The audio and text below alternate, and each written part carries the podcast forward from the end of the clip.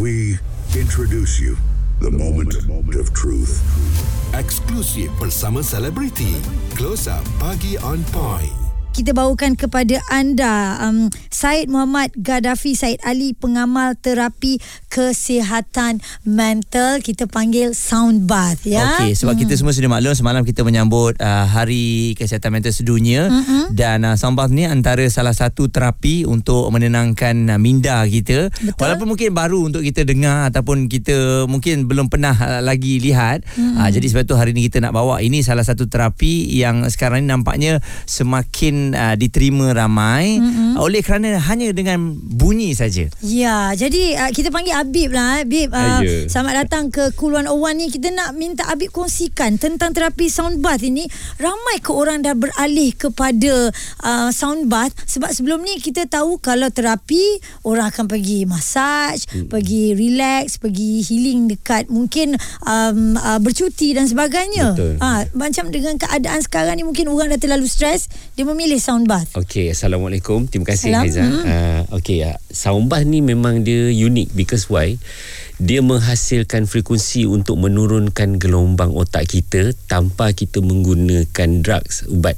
Hmm. So, sebab kita menggunakan bunyi, bunyi ni akan membantu mengeluarkan hormon melalui kita punya limbic brain. Hmm. Brain kedua kita. Sebab brain kedua kita adalah penghasil daripada perasaan. So bila kita study about brain, kita dapat tahu yang limbic system ni dia menghasilkan dan dia mengeluarkan hormon melalui perasaan. Mm-mm. Sebab tu bila orang yang stres, mental stress, stress apa, um, marah, sedih, risau, takut.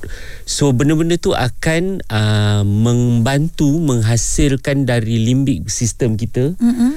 dan dia menaikkan cortisol level. Hmm. Wow. So bila cortisol level kita tinggi, hmm. kita akan dapat penyakit lah sebab tu saya selalu berkongsi dengan klien kita, uh, kita akan cakap yang uh, perasaan cipta penyakit. Hmm. Uh, sebab perasaan tu, cipta penyakit. Perasaan cipta penyakit. Maksudnya perasaan perasaan, ju- perasaan takut, perasaan stres juga akan mencipta penyakit. Yes, oh. sebab perasaan negatif lah senang cakap. Hmm. Perasaan negatif dia akan menghasilkan penyakit perasaan juga boleh memulihkan penyakit. Hmm. Maknanya dia activate uh, brain kita untuk divert ke arah positif. Yes, oh. dia akan bantu menurunkan bila uh, gelombang otak anda rendah, hmm. so anda akan berfikir dengan baik. Wow. Ah, so jadinya then you can see yourself kat mana. Okey, contoh kalau orang sakit, hmm. the body body kita tak tahu apa jadi kat luar, apa jadi kat dalam. Hmm. Tetapi body hanya react apa yang kita fikir.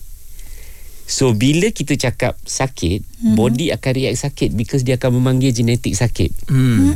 See? Tapi kalau you sakit tapi you cakap it's okay tak apa sekejap je. Kita pujuk hmm. balik. Kita pujuk balik. Nanti the pain is gone. Hmm. Sebab tu kalau perasan bila kita luka kita tak lihat kita, kita tak, rasa kita tak, tak tahu kan tak rasa tapi ha. bila kita lihat nampak nampak tiba-tiba pedih betul nampak darah tu pula ha. lagi ah pengsan ah because the signal tu send to your brain oh Ha. Ini logik juga ya. It is memang oh. this is fact. So sebab tu bila kita tahu bagaimana nak mengasingkan antara jasad akal dengan nyawa kita dan kita boleh susun dan kita boleh memulihkan dalaman kita daripada segi mental dan juga jasad kita. Tapi um, kenapa dan juga bagaimana mula-mula sambah ni telah pun ditemui sebab kita semua sudah maklum hmm. muzik adalah salah satu terapi hmm. mengikut individu masing-masing lah. Ada okay. yang suka pop, ada yang suka ballad dan sebagainya. Hmm. Tapi bunyi ni, dulu saya rasa bunyi-bunyi balinis merupakan salah satu pilihan untuk Betul. menenangkan minda. Ada ha. orang memilih bunyi hujan sahaja, ha. bunyi da. air sahaja. Ha. Itu, itulah dia bunyi alam. Bunyi ha. alam itu menghasilkan frekuensi. Okey. Hmm. Kalau tentang bunyi ini, amalan uh, menggunakan bunyi adalah amalan daripada zaman nenek moyang kita daripada zaman uh, apa zaman dulu lagi. Hmm, hmm, hmm. Okay, our hmm. ancestor dah start benda ni. Cuma sekarang ni because of perubahan uh, dunia hmm. and then manusia dididik untuk mengambil ubat apa semua kan. So benda ni dia dah jadi alternatif bunyi ni dia jadi satu alternatif medicine mm-hmm. untuk membantu orang sebab ada orang kadang dia ambil ubat mm-hmm. tak boleh nak pulih tetapi kita punya konsep is actually menggunakan brain supaya menghasilkan hormon dan membantu jasad mereka balik. Mm-hmm. Uh, that's why beauty part of of sound ni you tak payah consume. You just rest because once you rest bila you rehat automatically your body akan bantu untuk heal. Mm-hmm. Contoh macam you luka kalau you biar lama-lama kering tak baik tak? Yeah. Uh, itu yang kecil. Sama juga kalau even though it's besar tapi how you believe. Bagaimana you believe proses pemulihan itu. Mm-hmm. Sebab Trust tu the process uh, lah ya. Sebab mm. tu kita kena kuat uh, minda kita kena kuat macam mana untuk nak baik pulih diri kita daripada segi tekanan ataupun penyakit. Hmm. Uh. Wah, ini ini benda yang ya sebab Aizat tak pernah try. Aizat tahu, Aizat tahu tentang sound bath ini uh, melalui IG Abib sendiri ya mm-hmm. sebab dia kongsi juga tentang stress management. Uh, tetapi untuk berada di situasi itu duduk diam dan dengar bunyi ini tak pernah. Oh, uh. saya dah kena lalu, kena lalu. Saya dah uh. pernah buat ya um, tak lama. Oh. Tadi dalam masa 20 minit lepas okay. di dalam tandas saya buka YouTube soundbath. Ah. Jadi untuk, dia untuk feel. Untuk feel. Ha-ha. Jadi dia menenangkan saya di dalam tandas tu. Lama saya di dalam tandas tu. Pagi on point. Cool 101. Bersama Haiza dan Muaz.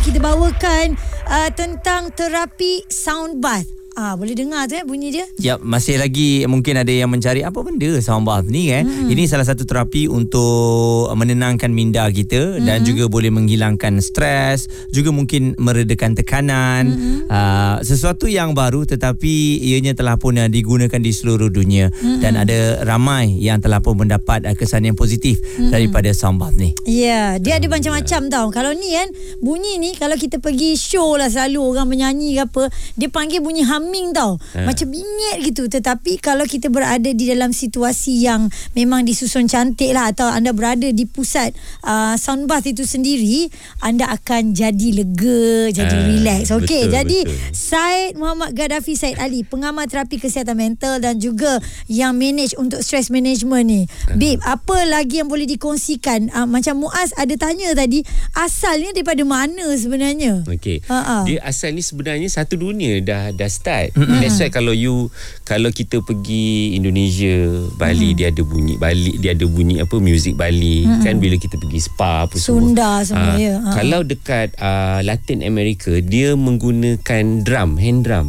Mm. Hand drum ni dia mem- menghasilkan satu frekuensi mm-hmm. which is dia akan uh, attack ataupun dia akan pergi kepada tubuh badan kita. Sebab tu every part of our body is a different different hertz. Oh. Ah, uh, that's why kalau macam contoh eh kita nak sakit kepala. Uh-uh. What should we do is actually kita kena cari hertz uh, 963 hertz punya frekuensi per uh, per second. Dia macam radio megahertz oh. megahertz eh. Ah, so oh. macam you all punya radio kan ada uh-huh. frekuensi. 101.3. Okay. Uh-huh. We all are frekuensi. Kita semua ni adalah frekuensi vibration dan daripada atom. There four type of atom. Nitrogen, hydrogen, carbon, oxygen. Mm-hmm. So yang membezakan kita semua adalah kita punya thought. Mm-mm. Akal kita. kita. Uh, so jadinya macam fragile mm-hmm. apa liquid dengan gas semua tu ada atom masing-masing mm-hmm. but you know what because the different is our pemikiran lah sebab tu bunyi ni dia membantu Hmm. Membantu bila you tenang You punya atom akan menghasilkan Energi yang baik hmm. ha. Betul lah Macam ni on air ni pun Kasi rasa tenang ha, ha, Jangan kita tak bercakap Sudah lah Selalu tenang lah Rasa nak terlampau Terlampau ha, tenang Saya pula memang suka Bunyi-bunyi macam gini ha. Tapi betul lah Kalau dia boleh menghadirkan Benda yang positif dalam diri Tak salah untuk kita mencuba yeah. Sound bath ini eh. Betul hmm. Sebab tu saya syukur pada Allah Subhanahu Wa Taala Saya dapat ilmu ni sebab saya melalui hmm. saya pernah kena stroke saya pulih menggunakan bunyi saya pernah kena heart attack dua kali hmm. ada polip dekat perut ada lam dekat tekak hmm. just imagine I go through berapa hmm. banyak but I syukur sebab pemulihan tu I nampak drastik. I kena stroke satu bulan setengah je I boleh. Hmm. Macam mana? Okey, bagaimana kita melihat benda ni dapat membantu orang yang sakit, Bib? Okay. Mungkin ada sebelum ni yang berjumpa? Ada ramai, memang ramai. Sebab tu saya uh, akan, saya tak ubat orang. Hmm. Tapi saya ajar orang bagaimana nak membantu proses pemulihan dia daripada dia punya belief. Hmm. Bagaimana dia nak memulihkan dalaman dia. Sebab badan kita kadang-kadang kena you know macam-macam penyakit dalam kita tak nampak mm-hmm. tapi how you have to macam mana you nak believe in you in a healing punya proses mm-hmm. sound is actually satu alat yang membantu menurunkan pemikiran sebab tu kalau kita dengar muzik kaki kita tap betul tangan kita bergerak kan mm-hmm. ha, sebab that's the body punya reaction by frequency Okey. Hmm. kalau ada bunyi mm-hmm. you tutup telinga mm-hmm. Tapi jasad you still ada rasa betul betul tak Betul. so bunyi can go through the body Boleh Ah, diserap, Boleh eh? diserap Cahaya tak boleh mm-hmm. See sebab tu kita kena tahu Which part of our body punya frekuensi yang sesuai. Hmm. Okey Ha. dan um, bila sebut mengenai uh, bunyi ni kan ada tak Abik membuat uh, kajian lah dari segi um, agama kan? Uh, sebab kita semua sudah maklum terapi ni pun kena uh, betul-betul lihat juga sebab takut nanti disalahertikan sebab dia kata dia begitu sinonim dengan agama lain. Jadi adakah Abik buat kajian-kajian ini Okey, saya syukur pada Allah Subhanahu Wa Taala sebab saya pernah uh, Ustaz Akil Hai pernah datang tanya saya apa proses saya buat dan dia kata um, dalam Islam um, uh, pernah almarhum seorang ulama uh, almarhum Yusuf Al-Qadarwari uh, berkata menggunakan alatan bunyi-bunyian mengingatkan kita kepada Allah Subhanahu Wa Taala hukumnya adalah harus. hmm. So there's nothing wrong is actually untuk menggunakan bunyi untuk memulihkan dengan mm-hmm. kita mm-hmm. mengingatkan diri kita kepada mm-hmm. Allah Subhanahu Wa Taala. Mm-hmm. So hukum dia harus alhamdulillah amin. Sebab tu saya start sharing. Hmm. Kalau muas tengok I think um, majority uh, sekarang ni kebanyakannya India dengan Chinese yang buat. Mm. Tapi saya syukur saya adalah orang Melayu yang ke depan untuk mm. berkongsi benda Betul. ni. Hmm, Ha. ya. Untuk bagi tahulah apa benda sebenarnya ya lebih jelas ya. Sebab jelas. kalau kita Google pun uh, nak cari mengenai info sound bath ni memang tak jumpa. Artikel bahasa Melayu, banyak susah nak jumpa, ah, eh? susah banyak mm bahasa Inggeris dan juga bahasa Indonesia. Mm-hmm. Jadi ni makna kat Malaysia ni jarang diperkatakan. Exactly. Yeah. Yeah. That's why saya kalau saya orang datang attend saya punya session kelas, saya mm. akan explain dulu tentang uh, kita punya body system. Mm. Our brain macam mana, you know, macam mana terhasilnya di kita macam mana bunyi ni, mm. macam mana dia nak tahu macam mana pemulihan tu boleh berlaku. Mm-hmm. So saya akan explain supaya dia orang nampak dengan jelas. Certain people kadang-kadang bila dia buat sound bath dia main je. Dia suruh you baring, Hmm. dia main. I tak. I akan explain. I akan ajar dia macam mana tumpu pernafasan. Kita semua nafas pendek tau kalau ikutkan. Okay? But every time you ada image past and future, automatically you stop breathing. Tapi bila you flip, tadi jumpa Haiza, kejap lagi jumpa Muaz. Tadi jumpa Haiza nak kejap lagi ke jumpa apa Muaz ni. Mm-hmm. In between nak pindah ni di situ you nafas. Hmm. So macam mana kita nak duduk in the present dengan bantuan bunyi, kita tumpu pada pernafasan kita. So bila you tumpu pada pernafasan, you punya brain dia akan lepaskan this past and future. Hmm. Remember one thing, our brain is a recorder. Dia merakam semua benda daripada kecil. Okay, so jadinya bila you pejam mata, mata you tak dapat info, dia akan create all the past and future. Wah, okey. Perbualan menyeluruh bersama Haiza dan Muaz.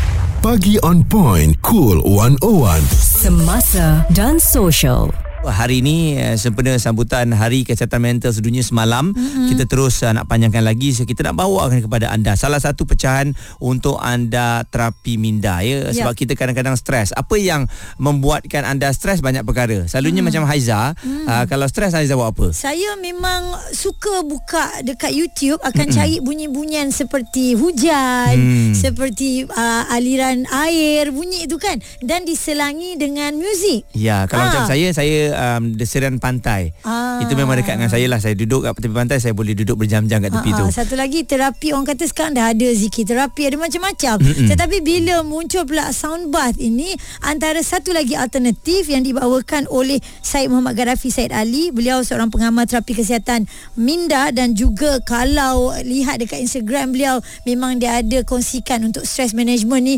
ada macam-macam kata-kata semangat yang diberikan ya. Mm. Jadi berapa lama sebenarnya sesi ni kalau kita nak buat? Sebenarnya kalau dari segi nak dengar ni, sejam, setengah jam? Okey, biasanya uh, sesi ni minimum 20 minit.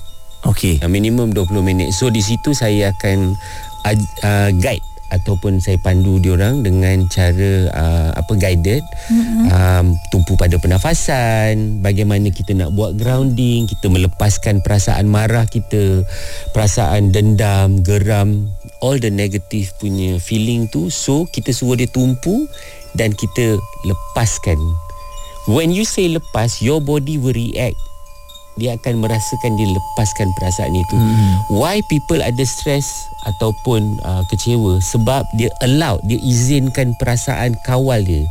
Ah tu yang jadi kalau orang tegur you uh, hmm. you jadi geram, Betul. you jadi marah sebab kalau orang marah you, you accept you sedih meaning you adalah mangsa pada dia. Hmm. Betul tak? Dia marah, hmm. kalau kita marah, kita sedih. Kita hmm. mangsa. Tapi benda tu beralih pada kita kan. Ha. That's why kalau dia marah, dalam hati kita buka gini je. Sianya.